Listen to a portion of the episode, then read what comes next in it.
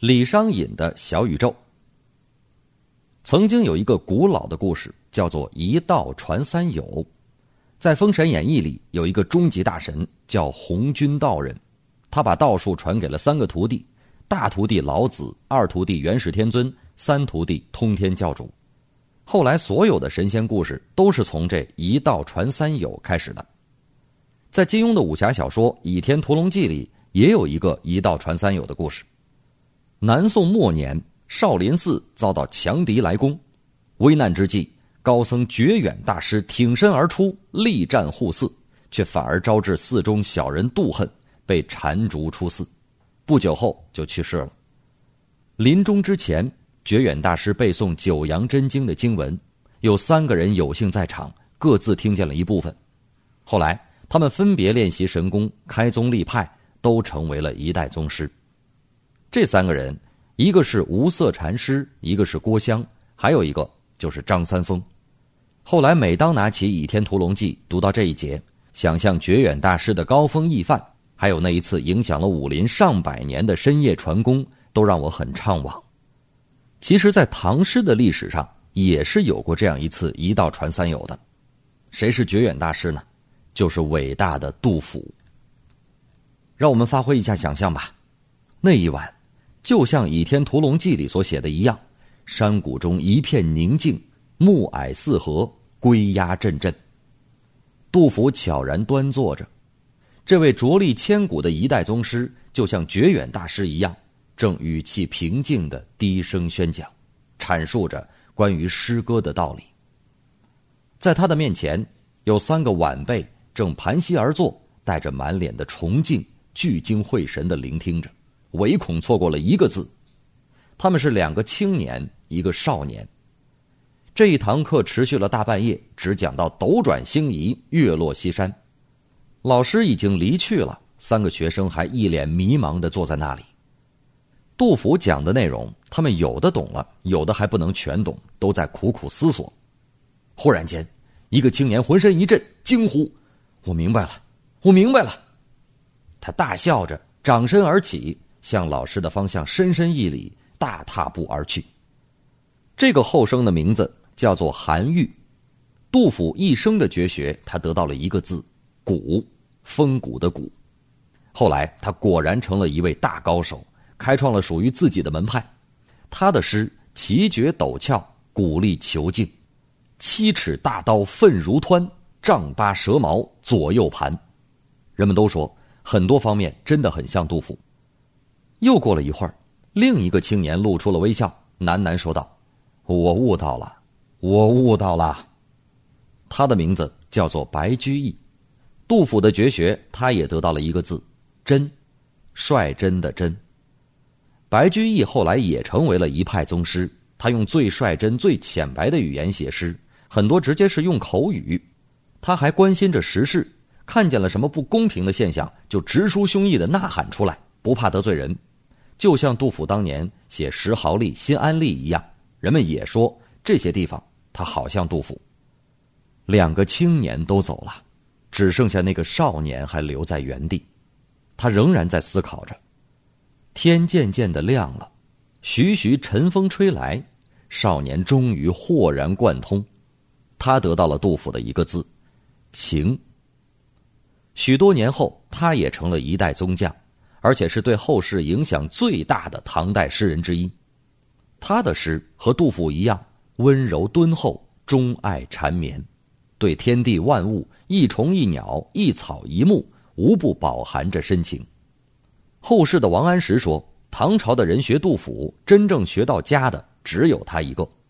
还有人说，他得到杜甫的真传，因为两个人骨子里都是天性特别醇厚的诗人。都是深于诗而多于情，忧乐俱过于人。他的名字就是李商隐。如果不是李商隐，晚唐的诗就没有那么绚丽。上一篇文章里，我们讲了李商隐的故事，这一篇我们来讲他的意义。李商隐是有一个小宇宙的。明清之交的学者吴桥说，唐代诗人里能自己开辟一方宇宙的只有四个人：李白、杜甫。韩昌黎、李义山，这个李义山就是李商隐。宇宙这个词不太好懂，今天我们叫做次元。唐诗大概有过三个次元，从初唐到李白、杜甫是第一次元，李白和杜甫这两位是第一次元的顶峰，啊，到了顶峰就不能再高了，除非你把天捅个窟窿。于是韩愈的时代开辟了二次元，他不是韩老师独自开辟的啊，而是和白居易、元稹、贾岛、孟郊等众多高手合力开创的成果。这个全新的次元里，诗人们把旧世界的维度打破了。制定了新的物理规律，由此诞生了各种奇观，有通俗浅白派，有惊险奇绝派，有苦涩怪异派。诗国的苍穹之下，布满了一个个壮观的浮空天体。这一个新的世界维持了数十年，又开始出现了不稳固的迹象，大地轻轻震颤着，元素的碎片如雨点般从天剥落。这一个时代的伟大的造物主们，比如说韩愈、刘禹锡、白居易，要么死亡陨落了，要么因为年老而迟钝了，二次元的世界出现了坍塌之势。有一个诗人在这关键的时刻出现了，他要穿破云层，再造一个新的次元。这个人就是李商隐。他手指到处，暗沉沉的云被冲破了一个洞，霎时间，五彩的光照了进来。带着异乡的风吹了进来，人们惊呼着抬头，看到了那一孔之外的全新的世界，一个绵延无尽的曼妙虚空。白居易、韩愈他们所主持的那个二次元，是最后一个凡人可以注视和理解的次元。他们写的诗，不管再险再怪，也都是我们可以读懂的；而李商隐所开辟的三次元，再也不可解释、不可兼注了。对于它的奥妙难明，我们别无能为，唯有感受。其实李商隐本来完全不必开创什么新的纪元的，以他的本事，完全可以在旧的纪元里面呼风唤雨。这有点像画画的毕加索。据说毕加索曾经声称自己十四岁的时候就能画得像拉斐尔一样好了。李商隐也可以轻狂地说：“我早就可以写和杜甫老师一样的诗了。”他的有些诗。分明就是杜诗，你看，“永忆江湖归白发，欲回天地入扁舟”，这多么像是杜甫的诗啊！“天意怜幽草，人间重晚晴。苍桐应露下，白阁自云深。”又多么像是杜甫的诗啊！难怪宋代的学者感叹说：“把它放在杜甫的诗集里，也毫不违和。”就像毕加索一样，对于旧世界的这些功夫。小李早已练得纯熟了，他是晚唐诗人里最超级全能的一个，五言、七言、古诗、律诗、长篇、短篇乃至四六骈文，他的水平都是顶级的。他的七绝几乎可以和李白、王昌龄相列，长篇五言古诗的造诣甚至在韩愈之上。清代的纪晓岚说，李商隐的西郊诗水平虽然还赶不上杜甫的北征。但已经超过了韩愈的南山，哪怕是写完全符合儒家道德标准的教化诗、主旋律诗，他也是一流高手。今天人们还传颂着他的警句：“雏凤清于老凤声，莫视金汤忽太平，成由勤俭败由奢。”这样一个全能的家伙，不只是晚唐，整个唐朝近三百年历史上也找不出几个。哪怕拿掉他所有的无题、锦瑟之类的篇章，李商隐也应该是一代大家。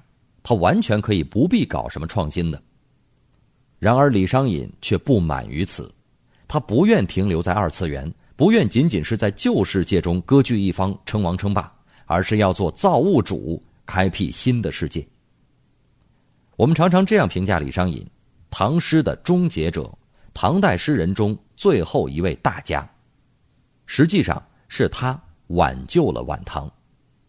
在他的时代里，大批诗人们追捧着贾岛，整天躲在墙角里、禅床上辗转苦吟、寻章摘句、零敲碎打，研究着“你吃了吗”和“你吃了没”到底哪一个更好，以塞满自己的那首五言律。这批诗人的面前，好像总是有一堵墙阻住了他们的想象力，让他们的眼光超不过前方十米。幸亏崛起了一个李商隐呐，让晚唐诗焕发出了动人的光彩。有句话叫做“一种风流无最爱，六朝人物晚唐诗”。如果不是小李，不知道还剩几个人会认可这句话。不知道在我们的心目中，晚唐还能不能呈现出一片奇侠般的奇幻色彩？我们对李商隐都用错了情，我们钻进了一个死胡同，总想一字一句解释他的诗。他的那个次元是不能被理解、被注释的呀，可我们却不甘心。世界上哪有不能解释的诗呢？《诗经》那么难，来自于那么遥远的古代，我们都可以注释得了呢。难道还会解释不了一个公元八百年后的诗人吗？为了解释李商隐，后人花了很多的心血。俗话说“千家注杜”，意思是说给杜甫做注释的人数不胜数，但实际上。说千家注商隐也不为过，李商隐被注解的次数大概仅次于杜甫，比其余任何一个唐代大诗人都多。可是我们发现了一个奇怪的现象：越是想注释，李商隐就离我们越遥远；越是想解析，李商隐的面目就越模糊。什么叫血凝血散金谁是啊？什么叫断无消息石榴红啊？我们拆散了字句，剥下来零件。拿到显微镜下去分析，可是几百年研究下来，得到的不过是一堆乱码。我们根据他诗里面的片言之语，给他塞了一堆情人的名字：“长吟远下砚台去”里的砚台，“玉书花叶寄朝云”中的朝云，“锦瑟无端五十弦”中的锦瑟，“柳枝井上盘”中的柳枝，还有什么飞鸾、青凤、送华阳。我们安排给他的姑娘之多，都够韦小宝开四院连号了。至于春蚕、蜡炬，要不是因为被引用的实在太多，而且现代人已经约定俗成用来比喻人民教师了，确实不好意思再瞎解释了。否则这两个词搞不好也要变成李商隐情人的艺名了。研究者们给他安排的女朋友身份也是五花八门，包括皇宫里的女子、宰相家的侍妾、玉阳山上的女道士。有的人便坚持认为，李商隐的无题诗全是写给姑娘的，有如但丁写《神曲》是奉献给恋人的。为了讲通他的诗，我们大开脑洞，编出了千奇百怪的魔幻故事，比小说还精彩。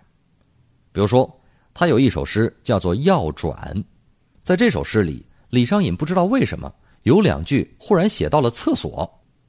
呃，当然了，他的措辞是十分的雅致委婉的。读者必须了解《世说新语》里面的典故，才能懂这是厕所。他怎么会突然写厕所呢？他是想隐喻什么呢？后世的注释家们发挥了神奇的想象力，有的呀把它解读成言情小说，说是李商隐在厕所里看到了老情人，所以写了一首诗；有的把它解读成武侠小说，说是有一个女杀手躲在厕所里，结果被李商隐给撞见了，发生了一串离奇故事。有的解读成知音体，啊，说这首诗是暗喻有姑娘在厕所里用药物流产；有的呢，则把它解读成为舆论监督，说李商隐这是在讽刺权贵的炼丹活动。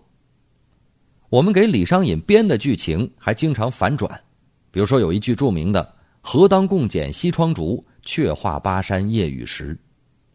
有那么一阵子呀，大家都说这是他寄给自己的妻子的，然后人人为此感动不已。强烈呼吁，做男人就要像李商隐。可是后来剧情啊，忽然反转了。有研究发现，在写这首诗的时候，他的妻子王氏应该早就去世了。于是乎，纯情的幻想破灭了。我们尴尬的拭去泪水，又开始争论这句诗究竟是他写给情人的，还是写给上司的呢？啊，还是写给基友的？我们给了他许多无缘无故的恨。一些道德家们看他的诗，越看越黄啊，越看越不忿，说他轻浮猥琐。其诗喜说妇人。后来的陆游便说唐人的无题诗，率皆杯酒侠邪之语。我们也给了他许多莫名其妙的爱，喜欢他的人据理力争，不住的在拔高他的境界，说他讲的统统不是妇人，而都是在隐喻国家和人生大事，是在宣扬正能量。他写春愁闺怨，是在隐喻怀才不遇的愤懑；他描绘香艳场面，是在抨击讽刺当政者荒淫无耻，甚至他表示思念女人。有人说，那其实是在思念岳父。对于解读李商隐，叶嘉莹写过一首挺有趣的小诗，叫做《读义山诗》。信有横额偏耐冷，休从宋玉觅微词。千年沧海遗珠泪，未许人间锦瑟诗。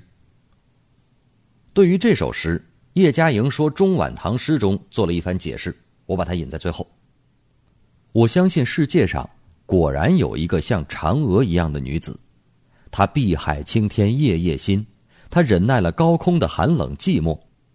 大家不相信，怎么会有这样的人愿意过这样的生活？休从宋玉觅微词，李商隐的诗，你不用给他牵强比附，去做指实的解说。千年沧海遗珠泪，千年之下。他的诗篇好像沧海之中留下的一颗珍珠，一滴眼泪，像珍珠一样的眼泪。未许人间锦瑟诗，是不许人给他做监视注解的。李商隐让我们矛盾：一方面，我们遗憾着独恨无人作正监，巴不得有人能站出来替我们把李商隐的诗讲清楚；另一方面，我们又觉得未许人间锦瑟诗。害怕越解释越煞风景，越搅越糊涂。读李商隐有点像是在夜晚仰看星云，人人都知道它美，但人人都是在看热闹。那星云里面是什么物质啊？是气体还是固体啊？它有没有生命啊？藏着什么故事啊？我们一概不知道。然而我们又偏傻站着不肯离去，仍然愿意仰着头啧啧的说：“哦，真美，真美。”